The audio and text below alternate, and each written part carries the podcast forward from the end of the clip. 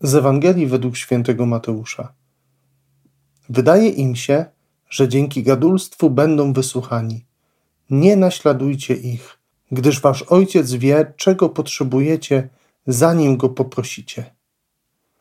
Szczęść Boże, kochani, witajcie bardzo serdecznie. Dzisiaj będzie o modlitwie serca. Zapraszam Was, kochani, na ten odcinek.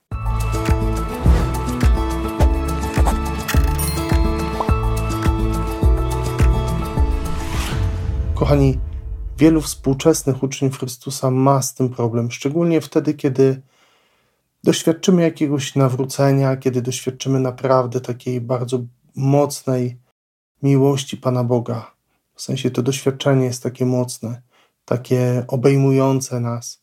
To wtedy mamy w sobie taką tendencję, że chcielibyśmy trochę tego Pana Boga zagadać w takim sensie, żebyśmy chcieli mu powiedzieć wszystko o sobie, o swoim życiu, o tym, kim jesteśmy, jakie mamy potrzeby, żeby on to wszystko w nas usłyszał, ale też, żeby wiedział o nas jak najwięcej. A przecież on doskonale zna nas.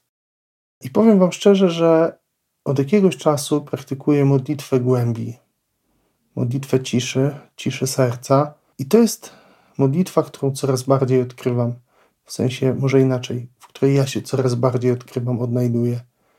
To jest modlitwa naprawdę głębokiej ciszy, nawet takiej ciszy od jakichś myśli, emocji naszych, odczuć, po to, żeby się tylko i wyłącznie skoncentrować na Panu Bogu. Mamy być wolni w tym doświadczaniu Boga.